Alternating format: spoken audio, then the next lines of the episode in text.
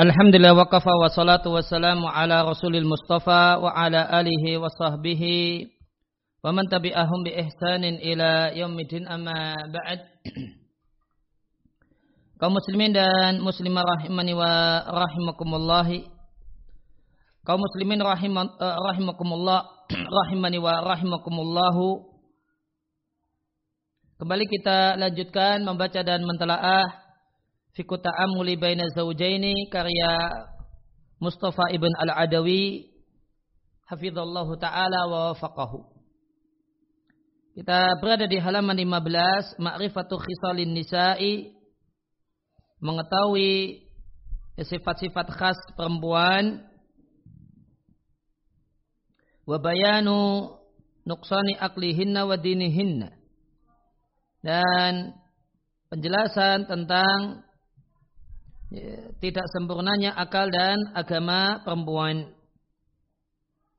Maka di antara awamilin najahi, awamil jamak dari amil artinya faktor, an-najah artinya kesuksesan.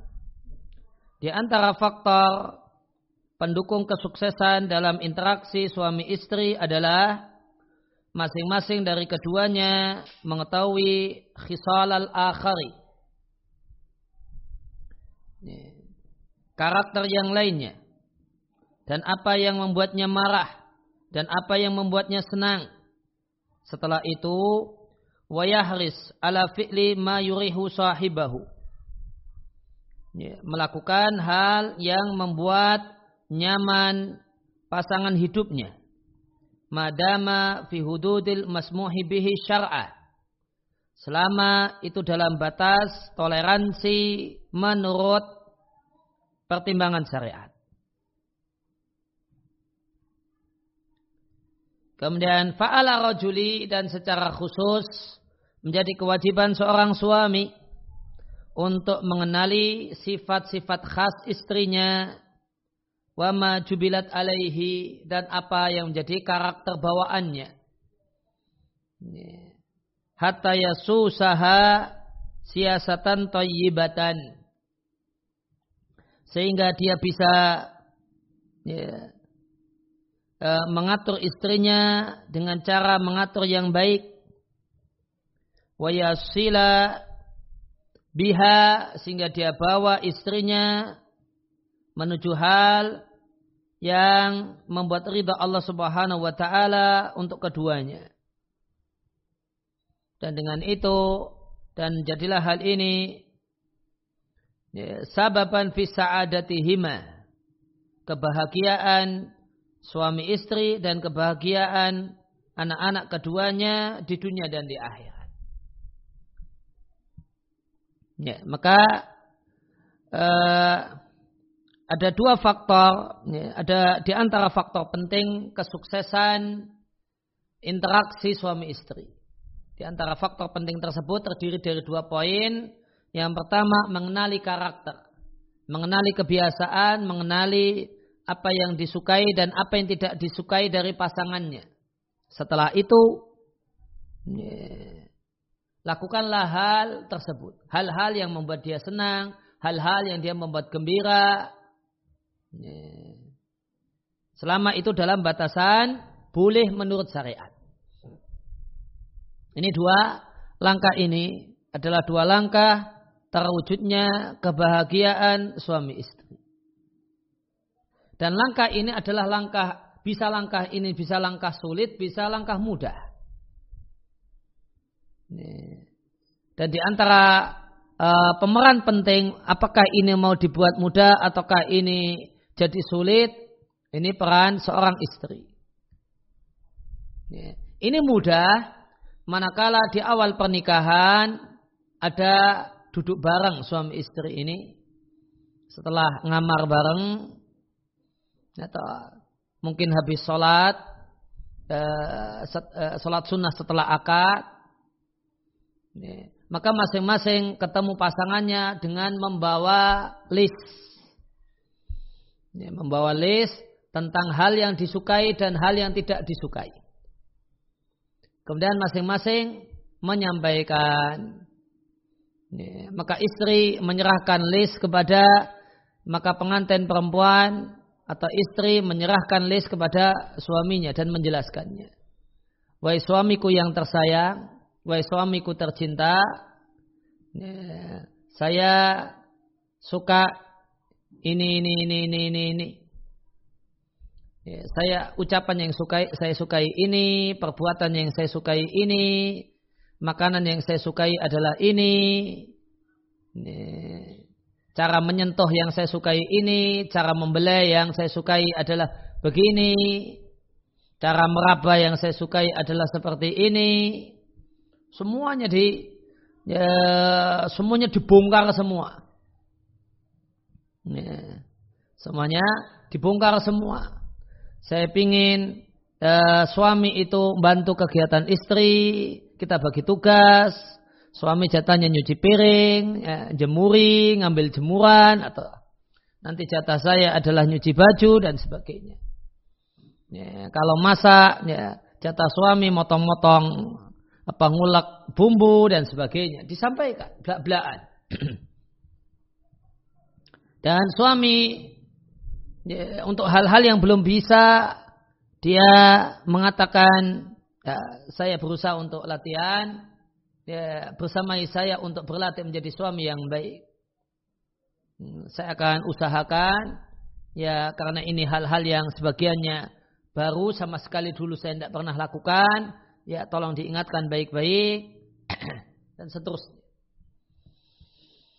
Nah, kemudian sebaliknya suami juga demikian. Sampaikan kepada istri, bikin daftar list, ya, jadi bikin daftar, bikin list. Ya, besok mau nikah, itu bikin daftar. Hal yang saya sukai dan hal yang tidak saya sukai. Angka Romawi 1, hal-hal yang saya sukai. Poinnya 1, 2, 3, 4, 5, 6, 10, 20, 30, 50 poin. Gitu. Kemudian angka Romawi 2, hal-hal yang tidak saya sukai. 1, 2, 3, 4, 5.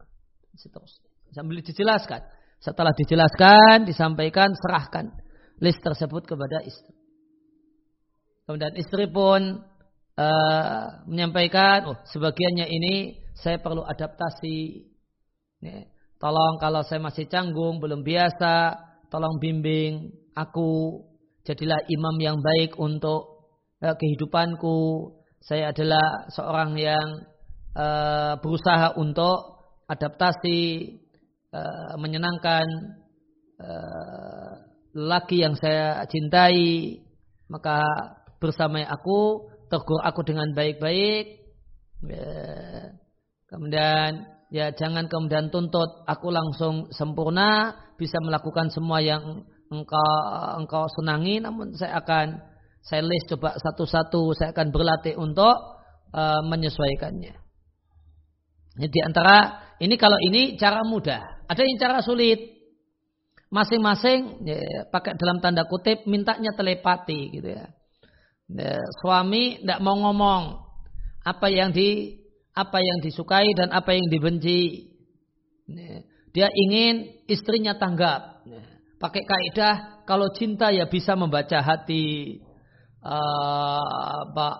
kemudian bisa membaca bahasa tubuh dan sebagainya. Ini jadi sulit ini.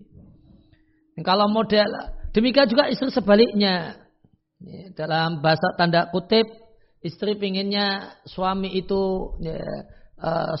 tahu apa yang dia sukai dan apa yang tidak dia sukai dengan melakukan pengamatan, dan itu pengamatannya tidak boleh salah. Ya, bahasa orang, maunya nuntutnya paketnya telepati, gitu ya. Nah, kalau modelnya demikian, rumah tangga ini untuk sampai ke titik klik, satu frekuensi, itu perlu waktu yang tidak sebentar. Kenapa? Karena komunikasinya itu mengandalkan dalam tanda kutip telepati. Ya, masing-masing pasangan menuntut, suami menuntut supaya istrinya bisa menjadi pembaca yang baik tentang dirinya. Istrinya juga demikian. Klop sudah ini. Gesekan bolak-balik. Ya. Itu kalau mau dibuat sulit gitu. Sehingga intinya apa? Ya, yang tadi beliau katakan sebagai awamilun najah, faktor kesuksesan interaksi rumah tangga adalah tidak buntunya komunikasi, namun cairnya komunikasi. Saya tuh nggak suka ini, tolong jangan lakukan itu, ya, karena itu satu hal yang untuk saya menjijikkan, untuk saya ini nyebeli, ini menurut saya sangat menyakitkan hati dan seterusnya. Nah ini jadi kiat yang mudah masing-masing buat list sehingga tidak ada sakit hati di kesan-kesan pertama. Ya, banyak rumah tangga itu kesan hari-hari pertama itu menyakitkan. Ya, istri merasa sikap-sikap suaminya menyakitkan, suami juga menilai istrinya tidak sebagaimana mimpi dan harapan-harapannya. Dan itu yang kemudian menjadi kenangan sepanjang umur rumah tangga tersebut. Nah ini padahal seharusnya kesan pertama demikian menggoda. Nah, non banyak yang tidak bisa mewujudkan hal tersebut karena ada hambatan komunikasi. Ya, karena sikapnya menuntut pasangan supaya membaca dirinya dan bukan menjelaskan kepada pasangan apa yang disukai dan apa yang tidak disukai. Nah, famin dzalika, maka di antara hal tersebut mengetahui karakter perempuan, hendaknya suami menyadari bahasanya anna min khisalin nisa'i, bahasanya di antara karakter khas perempuan adalah naqisatul aqli waddini, tidak sempurna akal dan agamanya. Sebagaimana dalam hadis yang sahih yang dikeluarkan oleh Al-Bukhari dan Muslim dari Abu Sa'id Al-Khudri radhiyallahu anhu, Nabi sallallahu alaihi wasallam bersabda, "Ya ma'syaran nisa'i tasaddaqna." Wahai para wanita, hendaknya kalian bersedekah. Fa inni uritu kunna aktar ahli nari, sesungguhnya aku melihat kalian wanita adalah penghuni neraka yang paling banyak. Para wanita bertanya, wabima ya Rasulullah, kenapa demikian wahai Rasulullah? Ya, maka Rasul sallallahu alaihi wasallam mengatakan, karena dua faktor di sini, dua faktor. Tukfirnal la'na, karena kalian itu hobi dan sering mencela. Komentar negatif itu jadi hobi. Komentar negatif itu jadi hobi. Ya. Jadi sehingga seringkali apa saja yang dilakukan oleh suami seringkali nilainya salah. Karena seringkali banyak wanita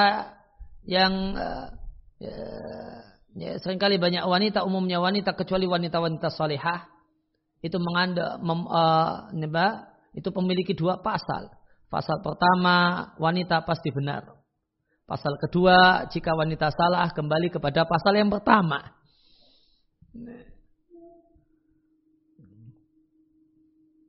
Kecuali masya Allah wanita-wanita salihah yang luar biasa, istri-istri salihah yang luar biasa. Akhlaknya, perilakunya, tutur katanya. Ya, tukfirna la'na, karena kalian hobi mencela, hobi menilai, memberikan penilaian negatif. Di antaranya adalah komentar miring ketika mbak titip suami dibelikan ini dan itu. Ini nanti pulang ternyata karena ternyata tidak pas sesuai dengan keinginan, ya, sehingga disarankan kepada para suami kalau istrinya titip, daripada titip itu lebih baik diantar saja mau beli apa gitu, ditemenin, dibayari gitu. Itu jauh lebih aman jauh lebih aman untuk terhindar dari itab, terhindar dari komentar negatif. Nih, kalau enggak, ya minta detail, ditulis. Jangan berdasarkan ingatan. Nih, tapi tolong di WA-kan. Ya, zaman sekarang WA. Tolong di WA-kan. Gambarnya kalau perlu dikirimkan. Nah, kemudian nanti pas di toko kok enggak ada yang sama persis. Ah, telepon dulu. Nah, telepon dulu. Nih, ini. Ini enggak ada di sini. Adanya ini. Nih, adanya Pampers. Ada kemudian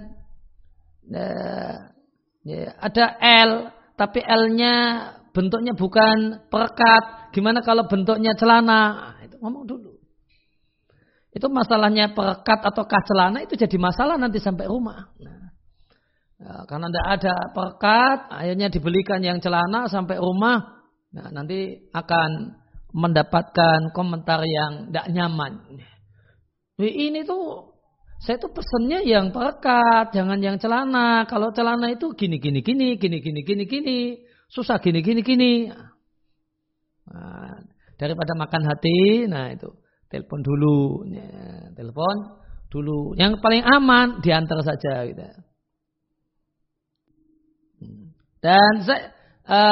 Dan berkenaan dengan itab, ya, komentar negatif. Ya, komentar negatif, maka sebenarnya ada kaidah yang semestinya dipahami oleh istri, demikian juga oleh suami. Ya, sebagaimana nasihat yang disampaikan oleh Abdullah bin Ja'far ibn Abi Talib kepada anak perempuannya ketika hendak menikah. Beliau katakan, "Iyaki wal ghairata." Waspadailah cemburu yang berlebihan, yang overdosis. Fa innaha miftahut talaqi. Karena cemburu yang berlebihan itu adalah kunci pembuka perceraian. Karena cemburu yang berlebihan itu membuahkan buruk sangka.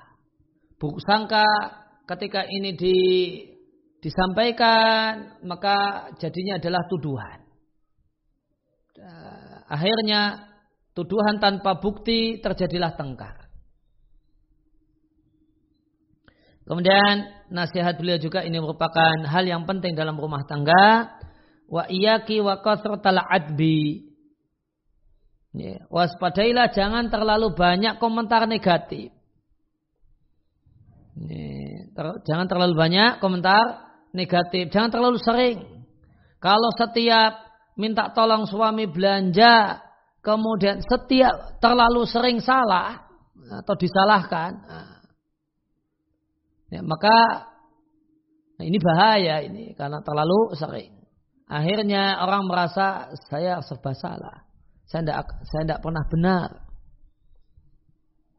Ya, maka kalau mau menegur hal-hal yang sifatnya bukan berkaitan dengan agama, teguran, komentar negatif, itu jangan sering-sering. Fa'inau yurisul barda'a. Karena buah dari sering menegur, sering menyalahkan, sering ngasih komentar negatif, itu adalah kebencian. Maka ini adalah diantara kata kunci berjalannya rumah tangga dengan baik. Cemburu jangan berlebihan. Cemburu jangan berlebihan, sehingga pasangan merasa selalu dicurigai, selalu disikapi dengan buruk sangka. Demikian juga kalau negur, nyalahkan, kritik, dan itu bukan masalah maksiat, kritik, komentar negatif, itu ya, jangan sering-sering, ya sebulan sekali gitu. Tapi kalau ya, seminggu 3 kali, ya, salah terus, dikomentari negatif terus, orang akan menghakimi diri sendiri. Nah, saya itu memang semuanya serba salah pada diriku. Ya, saya ini memang bukan suami yang kau cari. Ya. Atau sebaliknya, saya akan mengatakan saya ini bukan istri yang kau harapkan. Karena salah terus gitu ya. Ya, maka Nabi menyampaikan kenapa yang menyebabkan banyak wanita masuk neraka tuksinan la'na. Terlalu banyak menjela. Lalu banyak ngumpat-ngumpat. Terlalu banyak sering kemudian mencaci maki. Komentarnya komentar pedas. Cerewetnya cerewet menyakitkan.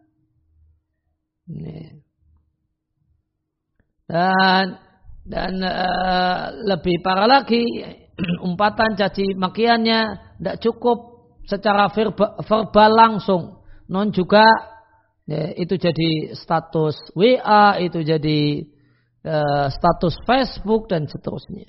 Kemudian yang kedua, watakfurnal ashira, dan engkau menutupi kebaikan dan jasa suami. Suami sudah sebenarnya sudah pontang-panting untuk membantu istri, dan itu bentuk perhatian kepada istri, masih saja dikatakan ya, tidak pernah bantu. Masih saja dinilai nggak care, nggak peduli gitu. Kemudian Nabi katakan, tidaklah aku melihat yang kurang akalnya dan kurang agamanya, namun luar biasa kalau menggoda. Nah, ada makhluk, karena wanita itu makhluk ciptaan Allah yang luar biasa. Nampaknya lembut, namun lelaki yang kokoh itu rontok sama perempuan. Orang yang gagah berani, orang yang kemudian ditakuti oleh banyak orang, itu bisa tunduk bertekuk lutut di hadapan seorang wanita. Itu luar biasanya wanita. Makhluk Allah yang sangat ajaib dan luar biasa. Maka beliau katakan ada satu ya, sosok yang tidak sempurna akalnya dan agamanya, namun bisa menghilangkan ya, nalar sehat seorang laki-laki yang tegas. Ini tidak ada yang bisa lebih hebat daripada kalian para wanita. Nah. Kemudian sahabat bertanya, apa itu kurang agama dan kurang akal kami, wahai Rasulullah? Maka Rasulullah sallallahu alaihi wasallam menyampaikan, bukalah persaksian perempuan di bab keuangan. Dalam masalah transaksi berkenaan dengan masalah keuangan. Itu semisal setengah persaksian laki-laki. Dan Allah sampaikan di Al-Quran, kenapa demikian? Karena sebabnya perempuan itu pelupa. Perempuan itu punya sifat pelupa. Tadi naruh duit di mana, naruh kunci di mana, itu bisa ngomong sama suaminya. Tadi saya taruh di kasur. Yang betul itu taruh di kasur. Kasur dobrak-abrik tidak ada. Ternyata apa? Di dapur. Nah, itu banyak kasus demikian. Karena berkenaan dengan masalah, terutama berkenaan dengan masalah harta, wanita itu pelupa. Sehingga Allah kesampaikan bahasanya persaksian dua perempuan dalam masalah transaksi maliyah, transaksi finansial atau hal-hal berkenaan dengan harta itu senilai satu laki-laki. Kulna, kami katakan betul. Maka Nabi katakan itulah kurang akalnya. Bukankah jika wanita itu dalam kondisi haid atau nifas, tidak sholat dan tidak puasa, para wanita mengatakan betul, fadhalika min nuqsani diniha. Maka itu adalah kurang agamanya. Jadi di ayat Dain, fa'ilam yakuna rajulaini, maka jika saksi itu bukan dua laki-laki, fa rajulu wa mur'atani, maka seorang laki-laki dan dua perempuan, mimman tardana minasyuhada, dari saksi-saksi yang kalian sukai, antadila ihdahuma, jika salah satu dari dua perempuan itu lupa, fatudzakkira ihdahumal ukhra, maka yang satu mengingatkan yang lain. Ya, hatta idza nasiyat ihda almarataini dzakaratha ukhtuha, jika lupa diingatkan oleh dari perempuan yang lain.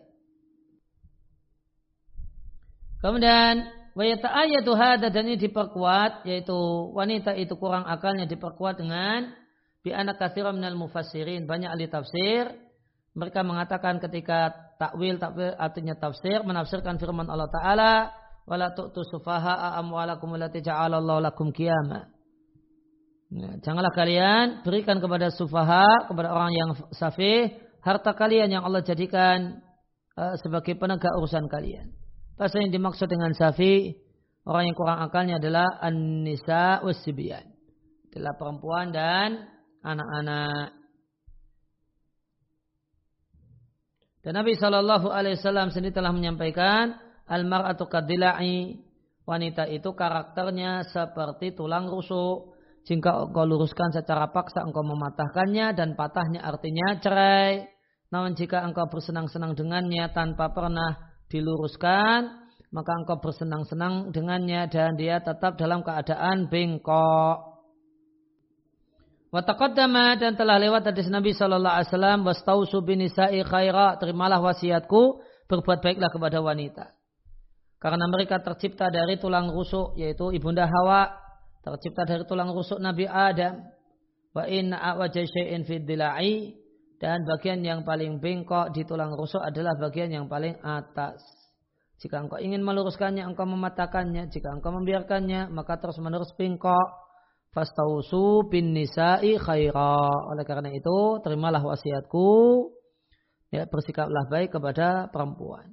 Dan Allah Subhanahu wa Ta'ala berfirman, awaman yunasya'u fil hilyati, ya, bukankah wanita itu tumbuh besar memakai perhiasan, wa huwa fil khisami ghairu mubin, dan wanita itu ketika tengkar tidak jelas dalam menyampaikan argumen, ya, enggak jelas karena debatnya campur nangis, atau enggak jelas karena argumentasinya enggak bagus, muter-muter karena berbicara dengan dasar perasaan.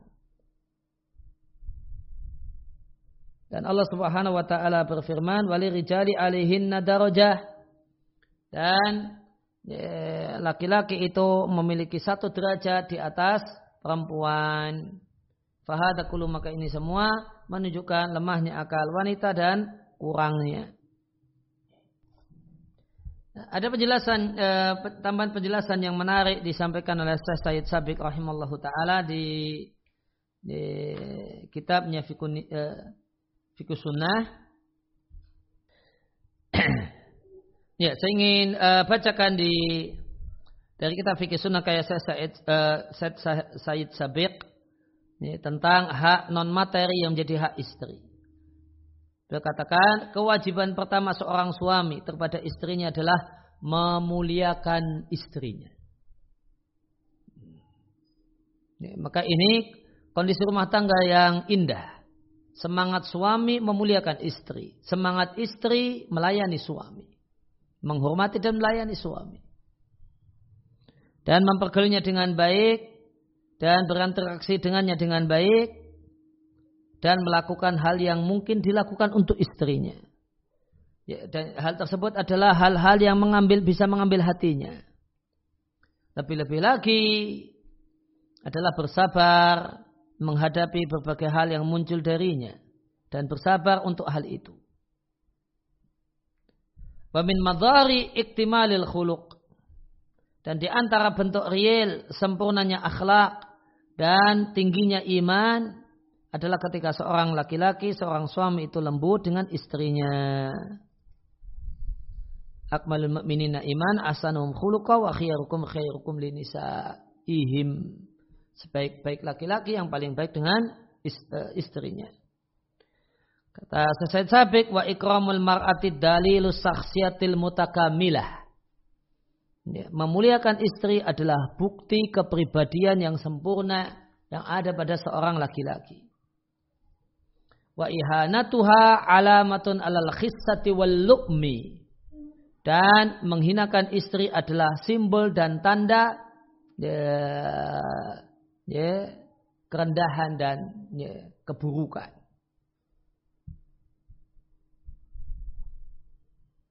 Sebagaimana ungkapan yang mengatakan ma'akramahunna illa karimun, tidak ada yang memuliakan istri kecuali lelaki mulia. Wa ma ahanahunna illa laimun, dan tidak ada yang menghinakan istri, memperlakukan istri secara hina kecuali lelaki yang hina. Dan di antara bentuk memuliakan istri adalah lembut dengannya, kemudian canda-canda dengannya, sebagaimana yang dicontohkan oleh Nabi kita sallallahu alaihi wasallam. Wa min ikramiha, dan di antara bentuk memuliakan istri,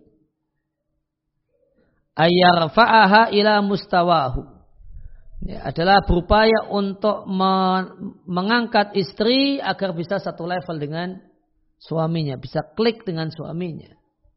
Dan di antara bentuk memuliakan istri adalah wa ayatajannaba adaha, tidak menyakiti istri, hatta walau bil kalimatin nabiyah, meskipun dengan kata-kata tutur kata yang tidak nyaman.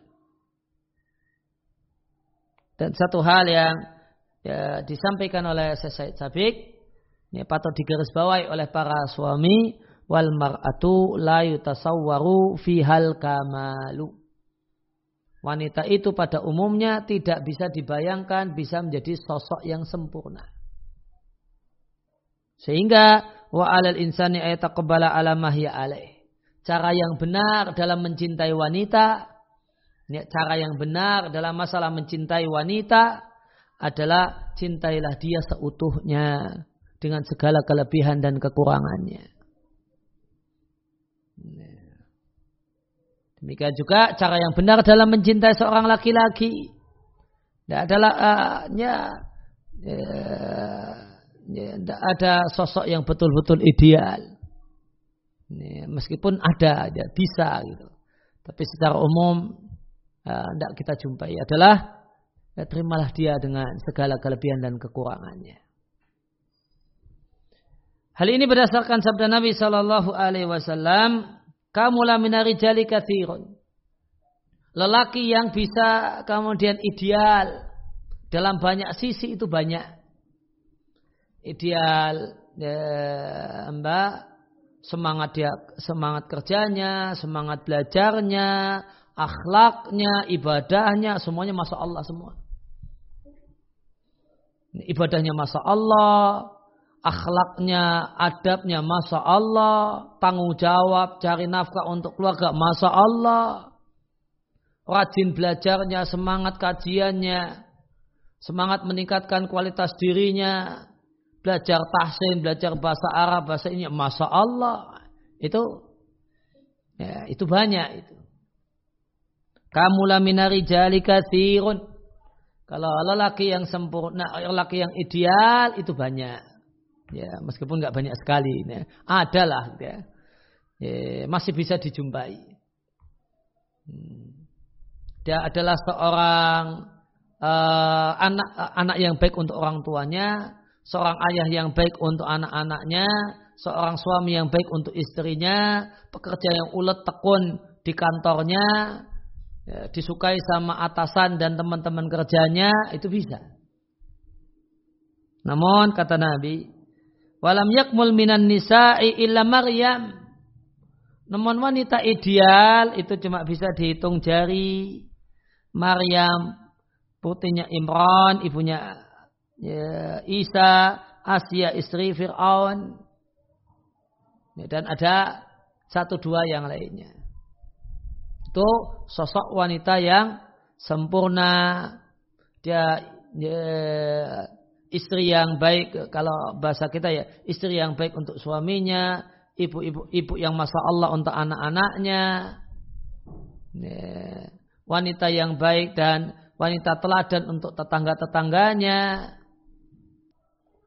Kemudian Sayyid Sabiq mengutip hadis istausu binisa'i khaira, dan beliau katakan, dan perkataan yang bagus untuk kita kutip, dalam hadis ini terdapat isyarat bahasanya pada akhlak wanita itu ada bengkok yang merupakan bawaan.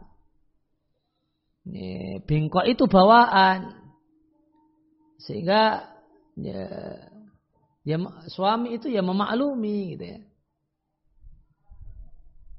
Dan bahwasanya berupaya untuk betul-betul baik 100% itu tidak mungkin. Dan bahasanya karakter perempuan itu seperti tulang rusuk yang bengkok. Gimana sifat tulang rusuk yang bengkok? Alladzi la yaqbalu taqwima, tidak bisa diluruskan. Secara sempurna itu tidak bisa. Yang bisa adalah ya lumayan berubah, lumayan bagus. Sehingga wa ma'adalika, meskipun demikian, labuta min musahabatiha alamahi alaih. Namun tetap harus kemudian membersamai istri dengan segala keadaannya. Wa mu'amalatuha ka'ahsani ma takunul mu'amalah, dan berinteraksi dengan sebaik-baik interaksi. Ya, dan hal ini tidaklah menghalangi untuk tetap berupaya mendidiknya, kemudian mengarahkannya kepada yang benar. Ya, idza iwajad fi ayyi amrin al umuri, dan mengarahkannya kepada yang benar jika bengkok. Nah, ini satu hal yang patut untuk dimaklumi, ya. Intinya sesoliha apapun wanita itu punya karakter bengkok, ya. Dan pemimpin yang baik, imam yang baik adalah banyak-banyak memaklumi hal semacam ini dengan tetap terus berupaya mendidik, ya, dan memuliakan istri. Demikian, sallallahu ala nabiyina Muhammadin wa ala alihi washabihi wasallam. Ya, silakan. Baik Ustaz, kami akan bacakan pertanyaan yang telah masuk. Yang pertama, ahsanallahu ilaikum Ustaz. Apakah ada riwayat atau pembahasan ulama tentang wanita yang labil ketika haid ataupun hamil sampai kadang fitur ibadah? Apakah itu murni karena hormon atau ada juga godaan setan? Ya, ya, demikian keadaan perempuan ketika haid, ketika hamil, itu kemudian bengkoknya banyak, itu memang ya, secara umum karakter perempuan. Namun tugas suami memaklumi dan ya, memberikan koreksi dan perbaikan dengan pelan dan baik. Dan tugas wanita untuk juga menyadari kalau kemudian kondisinya labil, kemudian ya, dan jangan banyak memperturutkan kelabilan tersebut. Nah, baik Ustaz, yang kedua, ahsanallahilaikum Ustaz. Waalaikum. Apakah seorang lelaki yang ingin menikah juga harus memberitahu dan menanyakan kriteria calon istri kepada orang tuanya agar sesuai dengan keinginan orang tua? Karena keinginan orang tua terlalu tinggi. Mohon nasihatnya Ustaz. Ya, kata kuncinya komunikasi antara anak dan orang tua. Sampaikan ya, dan berikan kritikan kalau calon menantu harus ini dan itu, yaitu level yang tinggi. Dan ya, untuk mendapatkannya saya merasa tidak mampu. Ya, yang penting ada bangun komunikasi yang baik dan sampaikan, utarakan, komunikasikan. Nah, subhanakallahumma bihamdika asyhadu an la ilaha illa anta astaghfiruka wa atubu ilaik.